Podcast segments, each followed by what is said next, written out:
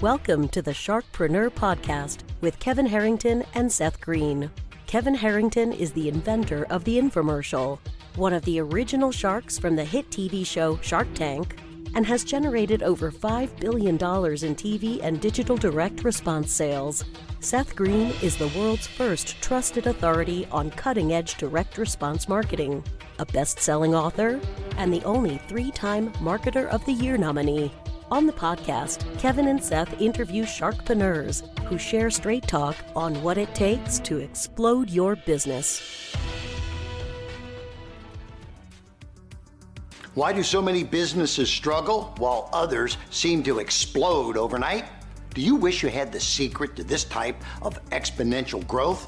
Now, I've scaled more than 20 businesses to over $100 million, and it's not just luck. In my new book with Mark Timm, Mentor to Millions, you'll learn the repeatable framework I use in all my business ventures for massive success. Order at kevinmentor.com and get over $1,000 in bonuses. Head to kevinmentor.com. Welcome to the podcast. This is your host, Seth Green. Today, I've got the good fortune to be interviewing Dan McGaw, an award winning entrepreneur and speaker, founder and CEO of McGaw.io, an analytics and marketing technology consultancy and the author of the super cool new book, Build Cool Shit, a blueprint to creating a marketing technology stack. Dan, thanks so much for joining us. Thanks for having me. I'm super excited to be here. All right, our pleasure. Let's go back in time a little bit. How did you get started? Oh man, what a hard question. I mean, I got my start a long, long, long, long time ago, over 20 years ago, in doing this stuff. So, but my original start was I started a business when I was 13 years old uh, and had to figure out how to make it successful. And marketing and sales is a huge part of that. So, I've just been at this for a really long time. It's kind of I've been doing it since '98. Uh, so, I've just been around and seen some stuff. Would be the easiest way to say it. All right, been around, seen some stuff. Awesome. So, how did McGaw.io come about? Yeah, fantastic. Uh, so uh, McGaw.io has been a complete accident. Like never was meant to be a company. Like it just happened. I was working. I was the head of marketing at a company called Kissmetrics, one of the pioneers in the analytics space. Uh, when I left Kissmetrics, I was running another venture-backed startup of my own. Um, and while doing that, my wife came to me and said, "Hey, listen, your your investors pay you enough money to eat ramen. We need money for Christmas." And I was like, "Okay, well, Christmas is my favorite holiday, just like yours. Uh, I'll, I'll do some consulting." It was supposed to just be ten hours a week for about six weeks. Um, and I said to some people at co-working space where I was an ambassador, uh, like, "Hey, listen, I'm gonna do some consulting." I was sold out in two hours. Uh, and then uh, the next week after that, I had some bigger deals come to me. To a month later, then a twenty-five thousand dollar a month deal come to me, um, and I literally laundered the money through my friend's company so that way we could start the agency. It was super funny. The four months later, we um, didn't even have a name, but we had twelve employees, which was super crazy. Um, and we wound up naming the company. I didn't even name it; my wife named it, but it was called F and Amazing for the first five six years. Uh, and that's kind of how we got here, right? It was just like uh, people wanted to buy my services and consulting, and then that expanded, and here we are seven years later. Well, congratulations. I'm sure the longer version of the story is in the book. So, talk a little bit about what McGaw.io does. Yeah, so we're a marketing technology and marketing analytics consulting company. So ultimately, we help companies basically choose tools, integrate tools, operate them, and then help them grow their businesses, whatever their tools are. We focus heavily, of course, on the technology side of it. So we're really the nerds of the marketing team. A lot of marketing operations, sales operations, revenue operations is really, really we sit. Um, so we wind up becoming the backbone of your organization when it comes down to the technology. But at the end of the day, really, we're solving one of two problems. Either you lack visibility in the customer journey and you need help with measurement, you need help with your data, or you lack the ability to convert those customers and you need the help to engage them, personalize, automate, and do all that stuff. So, but we are the technology side of marketing in general and also for sales teams and executive teams. All right. So I know you've got shoeboxes filled with case studies and testimonials. Can you give us an example of what a company hired you for, what you're able to do for them, and kind of the magical transformation that came about. Yeah, well, uh, definitely. There's a lot of different examples. And, You know, I'll point to the people that we talk about in my book, Build Cool Shit. Uh, there's a company called Real Thread. They're a t-shirt printing company, but they do big orders like Amazon and Vision. They do big orders and stuff like that. So they're really a B2B company that's selling to a lot of these bigger companies. And a huge problem that they had is they have all this demand coming to their website and then filling out their lead forms. And then they had no ability to really track those people filling out the lead forms and then how they were converting. Because when you're going to order $50,000 in t-shirts, that's not something you just click a couple buttons in an e-commerce site and fill out. Well, the problem was is that their online was somewhat disconnected from what was happening in Salesforce, what was happening in their fulfillment systems. So what we had to really do was kind of close the gap between that. And the big problem that they had was that all of their tools were siloed. So we have a common thing that we talk about, which is data recycling. You need to be able to mirror your data across all these different tools. So while you have Salesforce, you need to be able to have it integrated with Intercom. You need to be able to have it integrated with Marketo. You need to have all this data duplicating itself and being recycled. So once we were able to help get their their website and get all their digital stuff connected directly with Salesforce so that everything was connected, everything from phone calls to chat messages, text messages. They really were able to see what was happening, what was working, what was not, and then also pour the gas on where the fire was. Um, so by adding segment, switching out their marketing automation tool, so we pulled out intercom, we then put in autopilot, connected all that in with uh, segment, which is a common customer data platform, and then connecting all that again with Salesforce really helped them kind of change their business. And the year after we set all that stuff up, they saw a 52% increase in online orders uh, from that. And from a business like that, that's that's a lot of orders. Um, so really was helpful. And we talk a lot about it in my book, which will, will help kind of push people forward with some of the real examples. Um, but that's a simple, uh, you know, it's really not that simple. Their stack is super, super complicated. Uh, but that's an easy point your finger at kind of moment that I can tell you that we set up their stack correctly. Yeah, that obviously a 52% sales increase, order increase is one heck of a result. You use the word marketing technology stack not only in the subtitle, but a lot for our folks who might not necessarily know what that means, might not have had to survive the stack apocalypse. What is a marketing? What is the stack and what why why is it so important? Yeah, the thing that we try to help companies understand is that your business is a platform, right? Almost everything in your business is being run on technology nowadays. And people are like, oh, well, I'm not that technology. Like, well, do you use QuickBooks? Do you file your taxes? Like all of this stuff is happening through technology platforms. So at the end of the day, you have to treat your business like it's a it's a platform. Most of the things of your business are in software. So when we talk about the MarTech stack or we talk about the tech stack in general, it's the combination of all the different tools that you're using and then how do they get integrated together to communicate? Because naturally, customer comes to your website well, Google Analytics tracks them. It doesn't do anything else but tell you to track them. But if you have more sophisticated tools where you're using a CDP or Amplitude or Mixpanel, these advanced analytics tools, and then also Marketo, well, you can track every single action somebody does on your website. But if it just lives in that tool, that's not all that helpful, right? So that's the reason why you have to have that connected in with Salesforce or connected in with Shopify. So that way you can really see how that customer journey goes through all of it. So it's the combination of all of these tools. So, really, in your business, if you think about any technology that you're using, which has customer data in it, it's part of your stack. Now, whether it's a well integrated stack, I don't know. I can't tell you that. But most companies don't have a really well integrated stack. And that's really what you have to get to. Because if, if your stack isn't integrated, you're not going to be able to effectively grow your business and compete with the rest of us that do have well integrated stacks.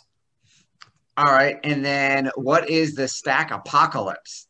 Yeah, great question. So the stack apocalypse happens whenever one of your key providers go down. And I'll, I'll use an example. About two years ago, Salesforce went down for 18 hours, right? An entire global outage. That shut down everybody's businesses for those 18 hours. I remember all of our clients freaking out. That's a stack apocalypse.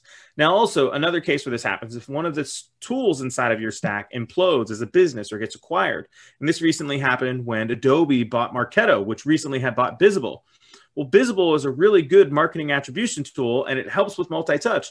But when you go through two acquisitions in a very, very short period of time, you lose most of your team, right? Your team turns over. So for anybody who had that was going through a stack apocalypse because they were not able to get the value out of Bizible like they had hoped to. And it actually has a deteriorating effect across a lot of other tools in your stack. Um, so that's the stack apocalypse is when one thing takes down everything else uh, and really causes some havoc. And everybody's experienced everything, everybody's gone through it. But when one tool fails and everything domino effects, I mean, it's an unfortunate event that is an understatement for sure. What inspired you to write the book? Yeah, you know, I think the tech stack is something that is really, really complicated to most people. And I wanted to try to distill that down to make it a lot easier for anybody to be able to get familiarized with what is the marketing stack. It is specifically targeted at founders, CEOs, busy executives, people who don't have time. But we wanted to try to make it so it was much easier to understand like, hey, this isn't rocket science. It's not easy, but this isn't crazy, crazy hard. If you just have the right foundation, it makes it a lot easier to build on top of. So the book gives you that foundation and tells you, like, hey, this is where you get started. And these are some of the things you should think about along the way. What are some of the most common mistakes business owners and leaders are making when it comes to technology? Uh, they buy tools based upon the hype, right? So a sales rep is like, oh, we'll do this, or you hear somebody, oh, we'll do that, but you never really match it back to your objectives and make sure it's going to accomplish that. And way too many tools and way too much marketing budget is just blown on hype. That's probably the biggest thing that we see right now. Um, and you know, we get pulled into those deals all the time, and we say, "Hey, you should fire that software vendor and half of the products, or you should just get rid of all the upgrades they sold you." Uh, people buy too much uh, based upon the hype buying too much based upon the hype. Makes total sense. Your passion's obvious. What do you like best about what you do?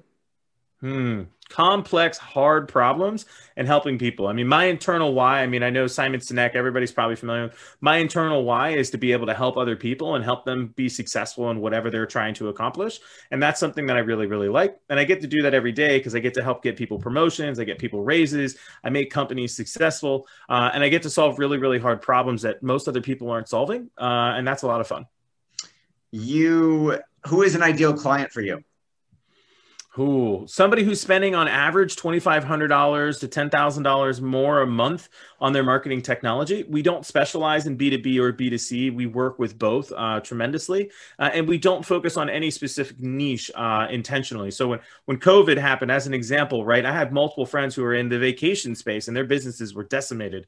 Um, we lost two clients, gained four clients, right? So um, we try to look at our client pool like a portfolio and we try to hedge our bets just like we're a hedge fund manager and make sure that we're focused on the right areas at the right time. So we typically focus on the fact that, hey, are you fun to work with? Okay, cool.